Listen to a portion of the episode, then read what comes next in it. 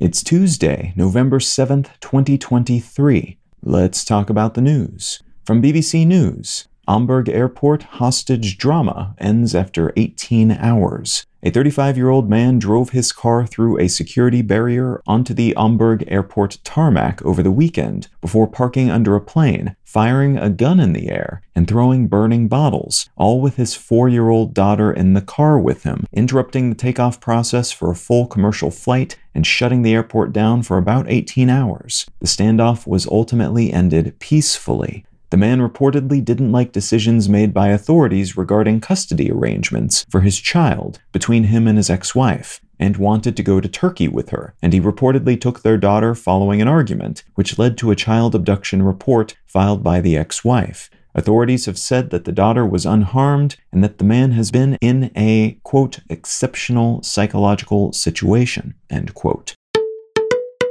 From Science, first plasma fired up at world's largest fusion reactor. The world's largest fusion reactor, located in Japan, has been successfully fired up for the first time, demonstrating that this approach to fusion works and paving the way for the International Fusion Reactor ITER, located in France, to use these technologies, potentially as soon as 2025. This fire up was intended to show that a machine built in this way, using a tokamak, which is a donut shaped vessel that uses magnetic fields to contain incredibly hot plasma, is capable of holding plasma heated to 200 million degrees Celsius for about 100 seconds, a lot longer than previous large tokamaks have been capable of. It will be another two years before this reactor fully powers up and produces the longer lasting plasmas that will be required to do real deal experiments. But this was an important milestone that will allow those next steps to commence, which in turn may someday allow for the production and maintenance of fusion reactions that produce more energy than they consume.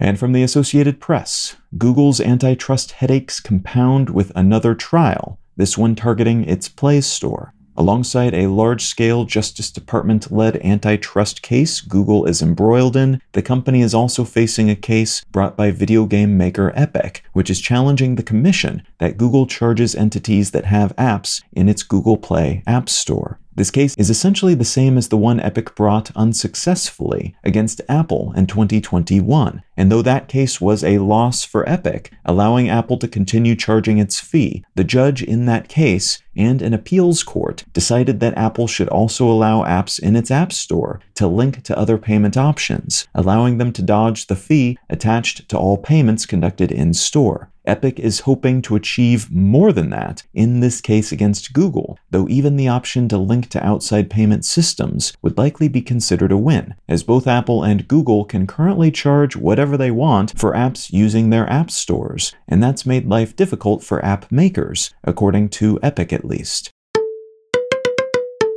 If you're finding some value in one sentence news, consider leaving a quick review wherever you get your podcasts and or sharing the show with a friend. You can find out more about this show or subscribe to the email version at onesentencenews.com. And you can support this and other related projects, like the Let's Know Things and Brain Lenses podcasts, at understandery.com.